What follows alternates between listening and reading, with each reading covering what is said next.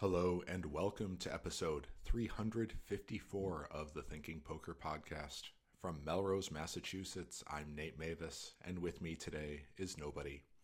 I'm working alone today. It's a solo episode. I'm going to tell you about my intellectual history with games. The last time I did a solo episode, I drew at least one comparison to Rush Limbaugh. As with the comparisons we get to NPR, I really don't know how to interpret that but here you go. You get one more of me. And unlike Rush Limbaugh, I'm here to do more solo work.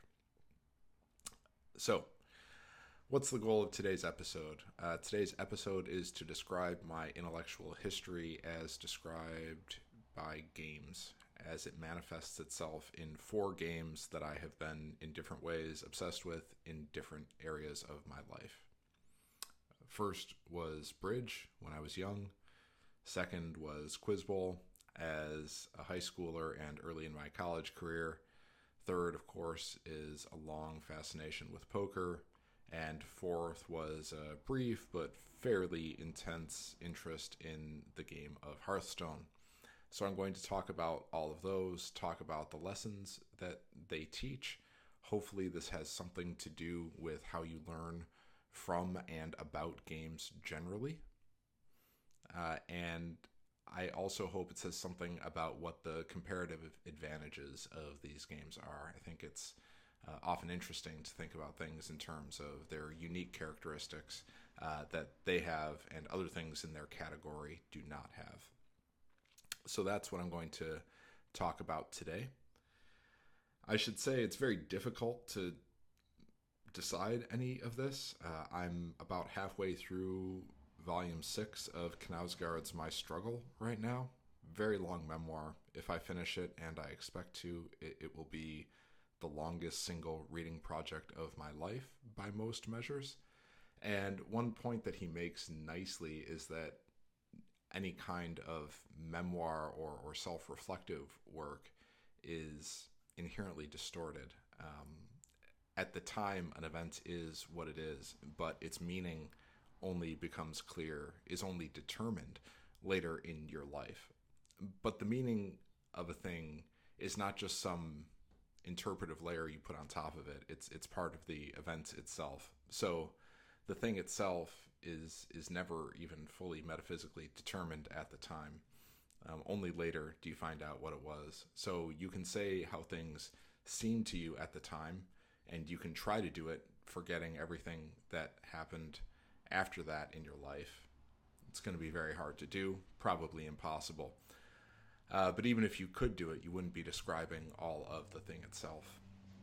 So here I am trying to tell you about what games taught me and what I would have been like had these games not taught me these things. That's going to be a hard thing to do. I'll give it my best. As a brief aside, uh, if you hear somebody telling you what they thought of Knausgaard's My Struggle, um, I think they're probably lying. Um, I've just decided that nobody's actually read the whole thing.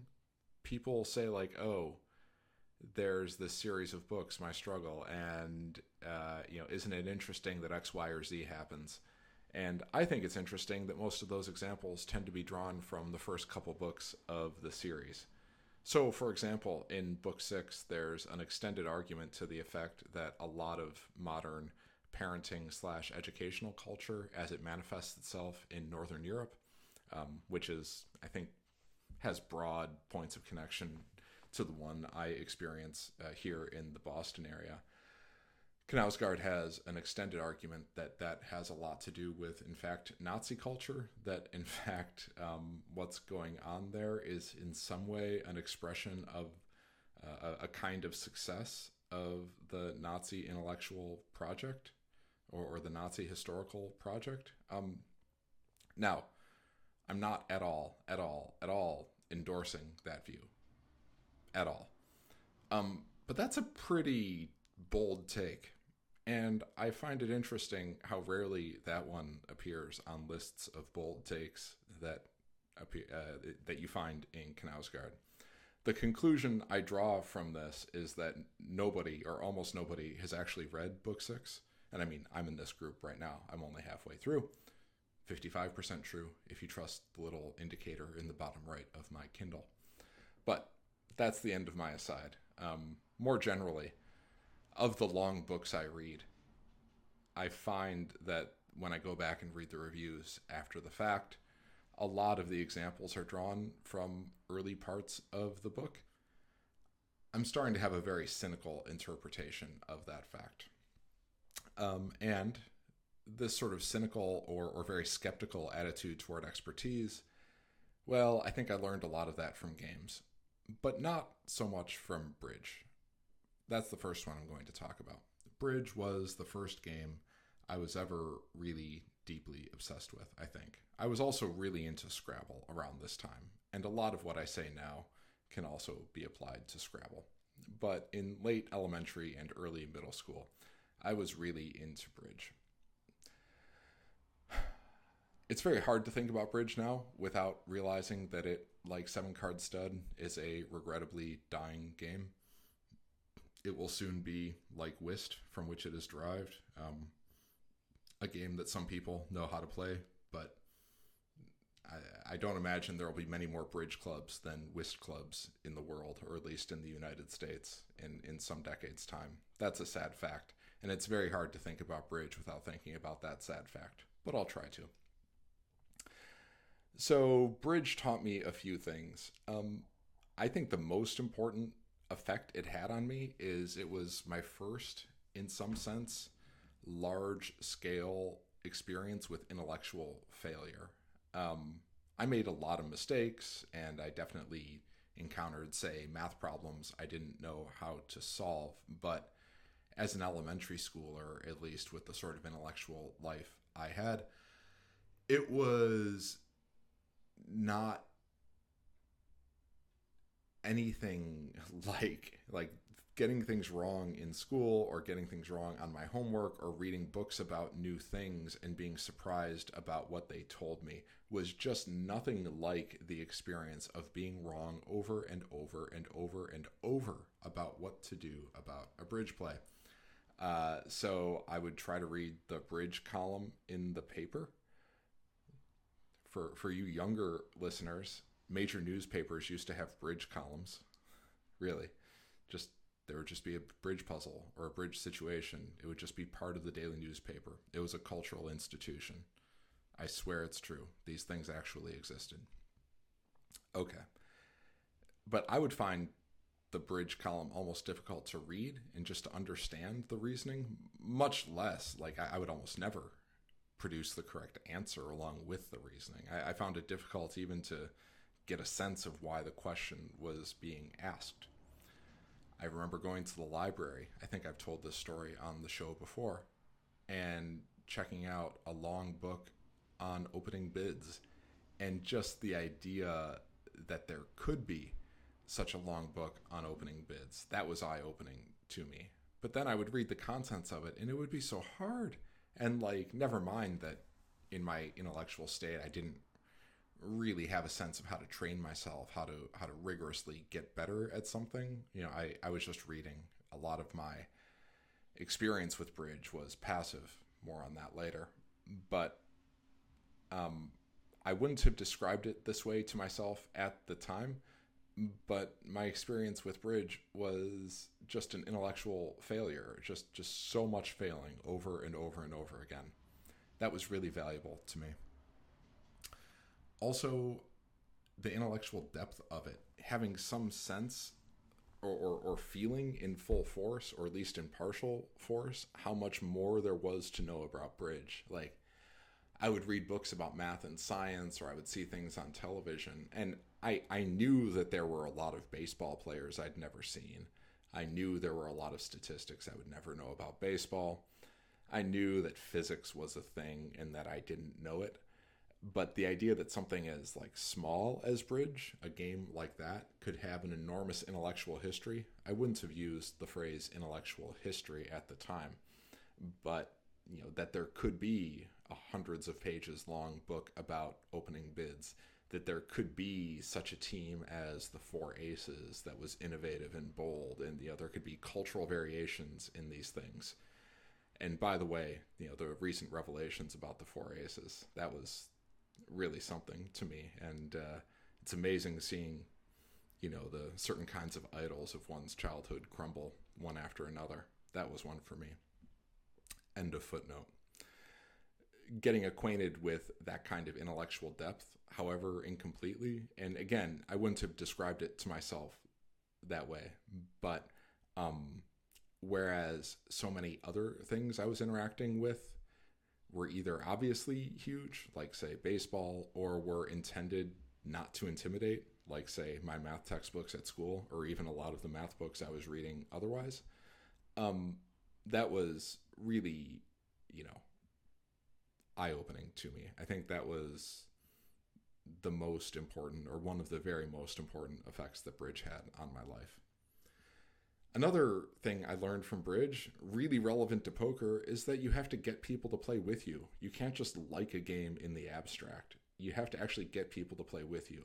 And let me tell you, in 1991 in suburban Michigan, you know, as a sort of not extremely practically creative boy, that was a really hard thing to do. Basically, I had to wait for my grandparents to visit, and then there would be five people who knew bridge in the household, and um, on any given night, I had some chance. Not a very good, you know, like like, uh, yeah, a good chance, a good chance. My parents and grandparents were super generous to me uh, in this regard of getting four of them together to play bridge.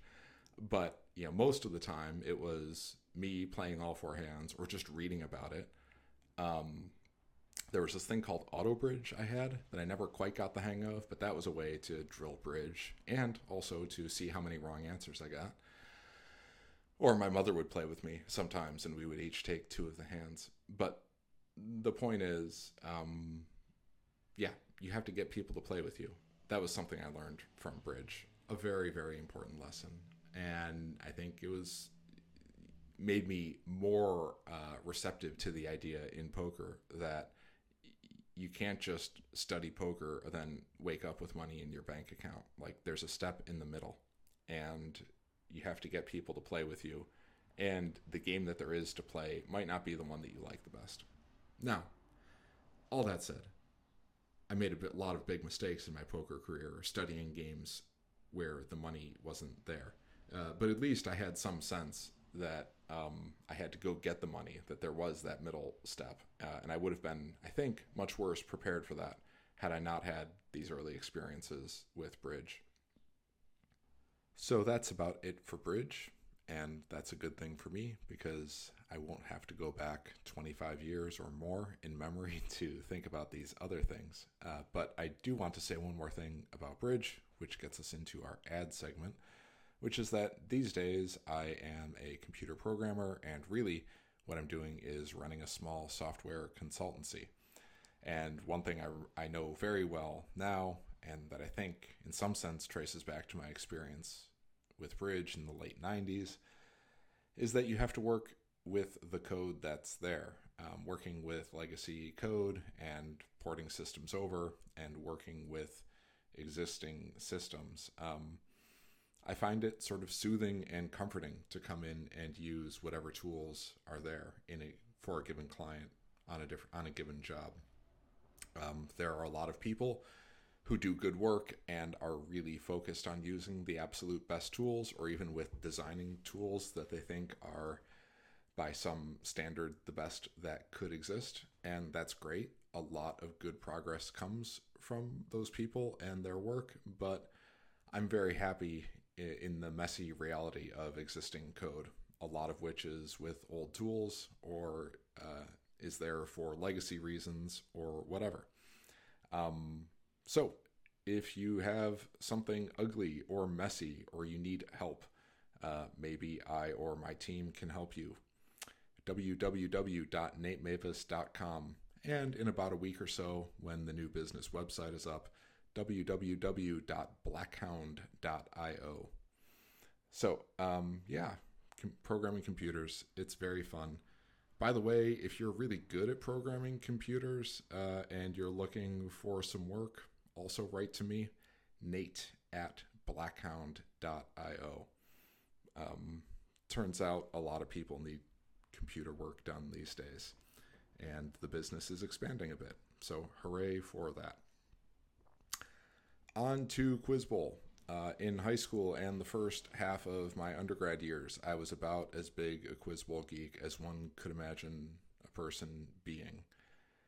And um, so the game, for those who don't know it, is well, there are a lot of different formats of this. Um, one thing I learned is sort of how to be in a world that was sort of a constellation of uh, loosely affiliated, sometimes warring factions and, you know, companies, companies, formats, styles, regional differences, national differences, all these things. Um, there was no single quiz bowl. There were many different formats and kinds, but the basic idea of it, um, or the basic format of it, or meta format, was that there were questions uh, that were written in English prose and where the answer was supposed to be revealed gradually over the length of the question, uh, but you could try to answer it at any time. And these questions were delivered verbally, so you really couldn't jump around in the paragraph or, or several paragraphs and try to find the most relevant information. Uh, it was revealed to you bit by bit. But it wasn't just a list of clues, it was in English. And really, for all the time I spent trying to win at Quiz Bowl, the thing that really affected me is all the time I spent trying to think about the questions and trying to write my own questions myself. I spent all those hours and hours and hours and hours writing questions. Um, and yes, of course, I'm aware that there are other formats where things work differently, and there were also quote unquote bonus questions where there was not the element of competitively trying to ring in first. Uh, but it had an enormous impact on me trying to take apart sentences and put them back together in order to reveal information in a certain way. Um, it was really effective training at writing English prose it was really effective training in thinking about English. Then there was also the sort of adver- adversarial side of this, where as a player, you were always thinking about what might be coming next. Were there syntactic clues that would um, help you understand where the question was going? Um, and there was also the like meta level um, process of trying to figure out what the most canonical answers were that fit with the information you had so far. So there was this like sort of Bayesian calculation where a priori the answer was more likely to be X than Y. So you should interpret everything you were hearing with that in mind. You know, whether that's a good or bad or, or worthwhile way to spend one's time, that's not the subject of this podcast. Uh, the subject of this podcast is what it did to me and what it might do to you and, and what one learns from games. And especially given that a lot of the time I was studying Quiz Bowl, I was also um, like doing things like taking poetry writing seminars. I just spent an incredible amount of time thinking about how English sentences come together, how information is conveyed in English in real time. Also, the relationship between spoken and written English. I think that's the main uh, effect that Quiz Bowl had on me. I think that makes me laugh too uh, after all these years when I was so concerned with like the game at the time and trying to win or lose. Um, looking back, I remember rather little about the games I won or lost. And I remember a lot about the hours and hours I spent trying to write questions. So that's that. Um, and that was Quiz Bowl. Um, which brings us to poker. I more or less quit Quiz Bowl when I discovered poker. I discovered poker in a serious way in the spring of 2002, right, sorry, excuse me, 2003, right before Chris Moneymaker changed the world uh, by winning the main event in the summer, or I guess early spring, late spring of 2003.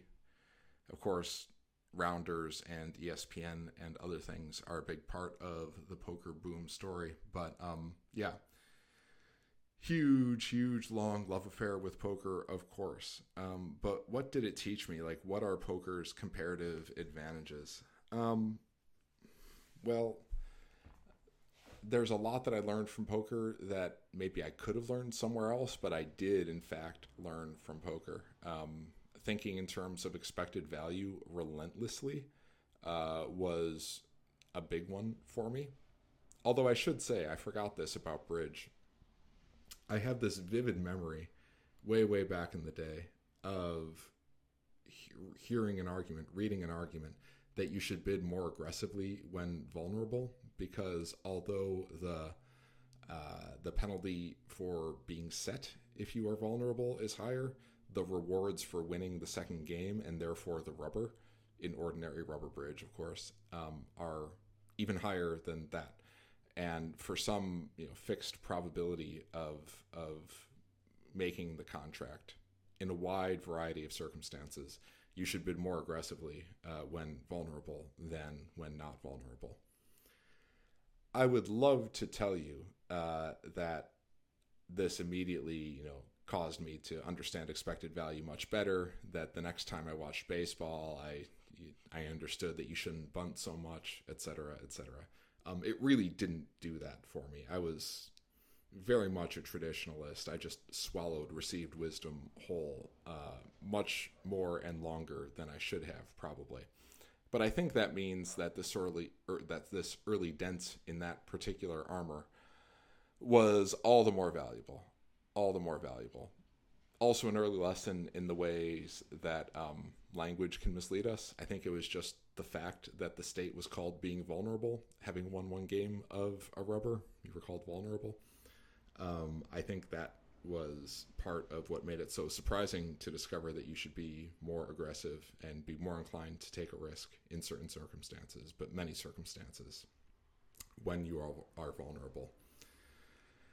Of course, poker is even much fuller of calculations like this. And, you know, people can learn this anywhere. People do learn this anywhere. But for me, it was poker that taught me to be um, relentlessly uh, objective about this.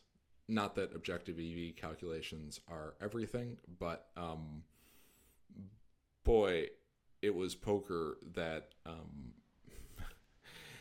gave me the discipline to apply this much more widely than than before.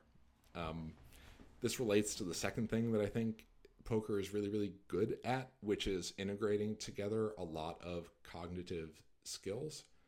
Um, between psychology and game selection and the math side of things and the self-control thing side of things the discipline side of things um, i know that people in a lot of activities say this but for me even compared to other things i know a lot about uh, poker is special and especially it's special compared to other games.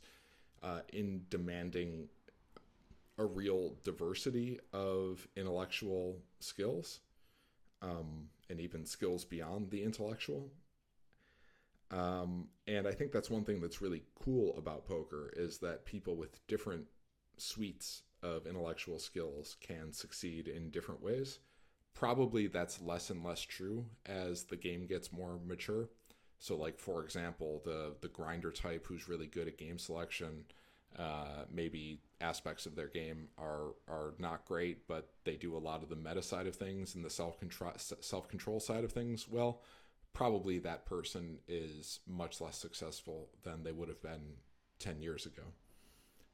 But still, um, I think poker is special like that, and not even on the macro level, but even on the micro level, the way that you have to integrate um, meta rational and psychological and arithmetical and other kinds of technical knowledge in the same hand, whether that's a sort of heuristic extrapolation from something you learned from a solver, plus an exact pot odds calculation, plus some sort of psychological read you have on an opponent in the situation, plus a more general empirical fact you think you've picked up about the player pool at large plus some sort of meta rational corrections based on your own self knowledge, um, I think it is not at all unusual to use all five of those kinds of information in a single decision.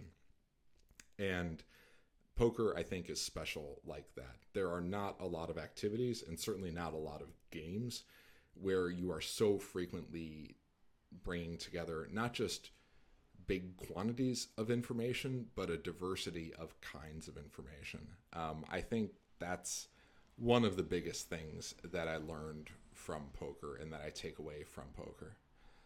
Uh, of course, poker has like touched my life much more broadly. Um, my relationship with Andrew is, by some measures, the longest working relationship of my life. Like, I, I, started a business with him, right? Um, this this podcast is in part um, a production of Nickcast Ventures LLC. Uh, so Andrew is, among other things, my longtime business partner, and so that's something um, that I got from poker that I have not gotten in certain ways, you know, to, to the same degree elsewhere. Um, interesting and valuable. The way that poker as a game and poker as an industry interacted, that was something that um, I really experienced it vividly in a lot of ways. I've had lots of little jobs in poker. I've seen people drift around the poker world in many capacities other than poker player. Um, and the way that poker is an industry and also a game, and the way that those things are connected, um, that's something that I learned from poker.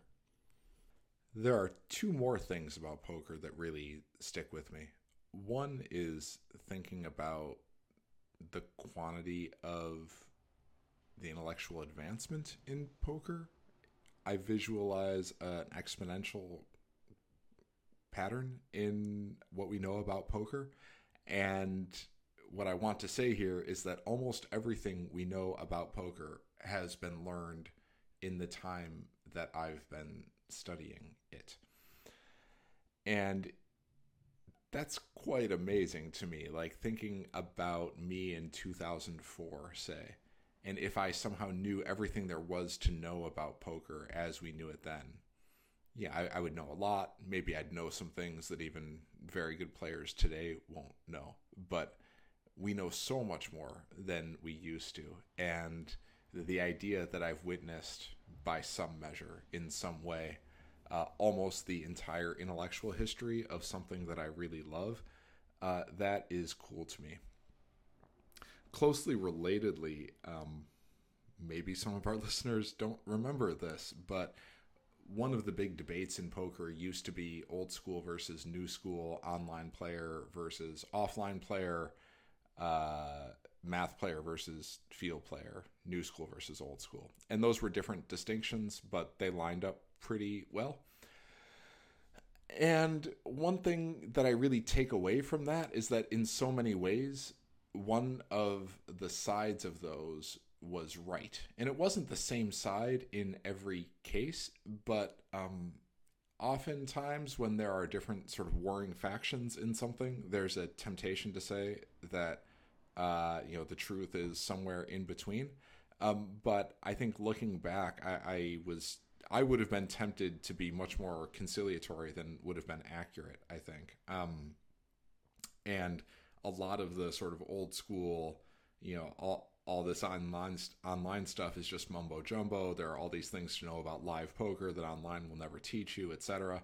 Um, there are some senses in which that was right, but mostly it was just wrong, and or, or at least a lot of it was this makes me think about again software. Like software is where i live these days. It's my current obsession. I run a software company. I program dozens and dozens and dozens of hours every month even every week. Um, and that's also changing very quickly. Not not as quickly maybe as poker was shifting but yeah i think i like a lot of people have an impulse to to synthesis or to um, trying to take a scoop out of a, a lot of different pots and mix it all together. And it's useful to remember that maybe some traditional way of doing things, you know, just is wrong. Um, another thing that connects poker and software for me is that the way to learn something can change as the field matures. Uh, there are a lot of ways to study with solvers now and to think about poker as, you know, trying to uh, chart out a solution space, crawl around it, learn parts of it, find heuristics for thinking about it in real time, and so on. And, and these were just not, in some sense, not possible ways, or at least not very feasible ways of thinking about poker 15 years ago. Uh, they certainly wouldn't have been the best ways to study poker when the best solvers now didn't even exist then. Uh, so how does this relate to software? Well, software is also like much much bigger. You can, in my mind, the purely intellectual advancement in poker has some very very rough analog in the technological advancement in computers and different ways of thinking about systems are relevant now and even about individual programs. So um, I think that a lot of software learning materials uh, suffer in this regard. They, they, place the learner in front of a you know, sort of a blank slate, and then you type one command and you see what happens. And the implicit goal is to know everything that's going on in a program. Maybe you aren't supposed to know the internals of the language, but the idea of of learning something, of learning some programming language or, or system, is to, in some sense, have a complete knowledge of it. Now, I love having complete knowledge of things. It, it's it's something I feel deeply. I was a math major. I love math. I hate knowing that there's a fundamental layer underneath something that I can't understand. Uh, indeed, I showed up to grad school thinking I was going to do something contemporary and wound up getting a PhD on Platonic metaphysics uh, because uh, I, I, couldn't deal with the idea. Uh, one reason was that I couldn't deal with the idea of there being um, some more fundamental aspect of things that I hadn't understood yet before I started studying the thing itself. Uh, but you know, in software, more and more of the things that workaday programmer uses these days are just huge. They're huge systems, things like navigating code when you'll never know the whole code base, uh, things like using tools to monitor tons and tons of servers, um, reasoning about huge things. It's a different way of thinking about computing. Maybe not intrinsically, but sometimes intrinsically, and certainly practically. Um, one thing I was reading recently is like text editors. There are famous text editors that were written by one person and are very small, like impressively small code bases. Um, and those are wonderful, beautiful achievements. It's it's inspiring, etc. Um, but you know the the honest among them of the sort of pioneers of computing, you know, they say that it was in some sense easier for them. They they sort of knew all the programs on their computer and they could even read most of the code of them. And and now that's just not possible. That's not how computers work. That's not how we interact with software. Um, the software that we use is a not, lot more advanced and you know just text input, just that subject with you know emoji and internationalization, you know, left to right, right to left, everything. It's a huge, huge subject you know single people don't write text editors anymore. Um, and so when we think about what we're trying to do with computers um, it's just completely different. Um, poker prepared me for that i think. You know it's uh, studying poker by just thinking about a lot of hand histories. You know in some sense this is a critique of the thinking poker podcast because a lot of how we think about poker is just like let's just do one hand history after another and a lot of the best poker thinkers do not do that anymore uh, in part because there are things like solvers you know visualizations um, all sorts of like aggregated analyses that that are possible now all sorts of you know books to read, etc. Um, there are ways to study the game now uh, that there weren't before, um, and I think that's useful. You know, not just software. I think I take that into a lot of other things in life. Um, it's amazing to me. I remember reading so many forum posts about how there weren't any books about No Limit Hold'em. There was that chapter in Super System. There were bits here and there, but the idea that you could want to read a book about No Limit Hold'em, this you know explosively popular game, and, and there just weren't any. Like that's amazing, just amazing to me. Um, you know what I should have taken away from that is that my project of learning about poker from reading books was the wrong way to go about it. most of the best players I know didn't learn that way. Um, but I liked books too much to to to draw that lesson, perhaps. Unfortunately for me in my poker career, but um, yeah, yeah, the the idea that the right way to learn something is heavily dependent on certain structural features of a field, and that those features can change even in f- relatively small um, chunks of your career that is something that I use every day. It's very it's an idea that's very present to my mind. Um, as an aside, I think there are going to be some young programmers who are just going to be like so so good. I hope to learn a lot from them. And unlike poker in a lot of ways, um, you know, programming is a lot less of a zero sum thing. So hopefully, you know, they can just make me better, and I can hopefully teach them one or two things, and, and that'll be that but yeah, those are some of the things I take away from poker. The idea of watching intellectual progress of of fields really really changing of synthesizing information. You know that's that's what i take poker to be. And again just this relentless focus on on expected value and thinking rigorously about things and even trying to quantify things that are not fully quantifiable. I think that's important. Um yeah boy there's a there's a COVID angle here, right? Where you know the people who were who kept their eye on the ball about modeling and didn't neither fell into the trap of answering precisely the questions that could be answered very precisely but weren't the right ones to be asking on the one hand and also avoided the trap on the other hand of not trying to quantitatively um, attack problems that were a little bit fuzzy but still needed some quantitative treatment. You know, the people who kept a quantitative focus on things but did not just take the way out of, of looking at things that had precise the most precise quantitative answers those were the people who were the most right about covid who have been the most right about covid and who are the most right about a lot of things um, yeah, that's that that kind of discipline to the extent I have it, and I have a long way to go. That's something that I learned about poker, and I think poker is really, really good at that. Finally, Hearthstone. Um, yeah, this one's fun. I don't have as much to say about it um, because I spent sort of less time doing it. But um, for those who don't know, Hearthstone is an online collectible card game clearly inspired in a lot of ways by Magic the Gathering. Um, so here's the two things that I think about when I think about Hearthstone and what it taught me. Um, the first is like order. The idea is that in a lot of turns, where very good players separate themselves from mediocre ones is getting the order right. And often this is a matter of weak domination. There will you'll know that uh, there will be several things you'll want to do on a turn, other things equal, but there will be random effects, or you will learn something about the state as some of those happened, and it won't always be obvious what order to do them in. Or it will be obvious what order to do them in, but the discipline of actually doing them in that order will be a hard thing to keep up turn after turn.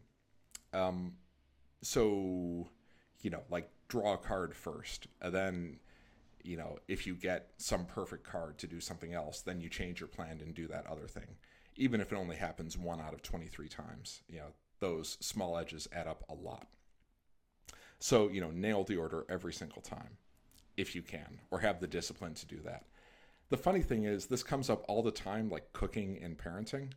Um, there will be all these things when I'm trying to do seven things to get ready to go out with my kid. And there will often be this aspect of weak domination. It's like, oh, you know, use the bathroom last because then it'll be, you know, that much longer before the next time somebody needs to use the bathroom. Um, what else? It just happens all all all the time. You know, you're trying to prepare five things like, well, salt the eggs first. Yeah, I was just making an omelet this morning and I was making another dish with the meal. You know, crack the eggs, put the eggs in the bowl, then salt the eggs. Just let them salt a little bit longer. Eggs taste a lot, lot better if they bathe in salt for a while. Yeah, I was going to do that and four other things. and it tasted just a little bit better because I put that at the beginning. And just generally with parenting, it happens all the time, um, especially if there's some like 5% chance after you do something that that will throw the rest of your plans out of whack. It's often better to move that thing to the beginning. Um, yeah, it comes up all the time. As a result, I, I frequently remember Hearthstone streamers saying, "Ah, nail the order every time," and uh, know that's uh, uh, amusingly enough, it's become a parenting motto for me. The other thing was, you know, something about learning for myself, like I did, as they say, hit legend a couple times, once even before they changed the laddering system. And that's not a huge achievement, really, um, but it did require some, you know, a lot of improvement from me. And it's, um, it was interesting to me what win rates were possible. Like you had forums full of people excuse me, insisting that certain kinds of win rates were not possible. And then you had streamers achieving those win rates on stream. Uh, and you know, just having the discipline to collect statistics on my play and to look at recordings of streams and pause before and after uh, plays to see where the experts' plays would have differed from my own. Um, those were the best learning uh, avenues available to me. Um, and as with poker, I learned a lot about myself in terms, of, you know, like as a games player, in terms of how easy it was to take the easy way out, to to lose discipline, to not think about the order, etc. And I also, you know, partly because of poker, I had an easy time completely ignoring over 99% of what what is written publicly about about Hearthstone. And also to improve, I um, yeah, I mentioned aggregating statistics, but you know, making sure I was playing the right deck for the situation. Yeah, you can. You, part of the game is deck building, um, and when when you're uh, sort of piloting, running a, a specific deck, you hit matchups against other decks and collecting statistics on those to to make sure that I was playing the right deck and to see where I could focus like my matchups. So I would collect win loss data and also sort of how many mistakes I thought I was making or, or, how well I thought I was playing. And then when I aggregated those, I knew sort of where to focus my study. And, you know, my subjective knowledge of the quality of my own play, it wasn't great, but it was a necessary input to that kind of analysis. Uh, again, this gets back to not avoiding quantification of something just because the thing itself is intrinsically not very well quantifiable, or at least um, practically not very well quantifiable by me. There probably is some perfectly objective sense in which you know I was playing better or worse, but um, that data was not available to me. Uh, you know, just doing that kind of analysis, it's like, okay, I need to get better against this paladin matchup. I need to improve here. I need to improve there. Here's how I can do it. You know, study this, study that. Um, you know, that actually getting myself to improve. Um, you know, it's I wasn't deeply into it for long, and it's been a long time since I've thought seriously about the game at all, and I plan never to play it again. But um, you know, it was a, a certain kind of self improvement exercise, or or you know, it, in whether or not it improved, you know, my my character or, or overall ability to live. That's a different thing. I just mean strategically, and um, when I think about my meta algorithm for improving at things, uh, I find myself thinking about how about Hearthstone a bit because I did clearly improve at that, and um, these things about collecting data that's a little bit fuzzy, studying in a certain way, and um, finding the best information in a world that's full of a lot of different kinds of it, and where a lot of that is not very good. Those are things that I really got from Hearthstone. Um, for those who don't know the culture of Hearthstone, it's important to note that it's like a pretty casual culture, and a lot of people who play it do not play it seriously. And a lot of the information that's out there is not very good, not really intended for serious players. So, um, yeah, that's Hearthstone. So those are like really the four four games I've taken most seriously in my life: Bridge, Quiz Bowl, Poker, Hearthstone. Um, and that's where they've left me intellectually. There's a lot more to say about that, um, but I've said enough for one episode. And if you have software needs that a little software consultancy can help you with, Nate at Blackhound, B L A C K H O U N D dot I O.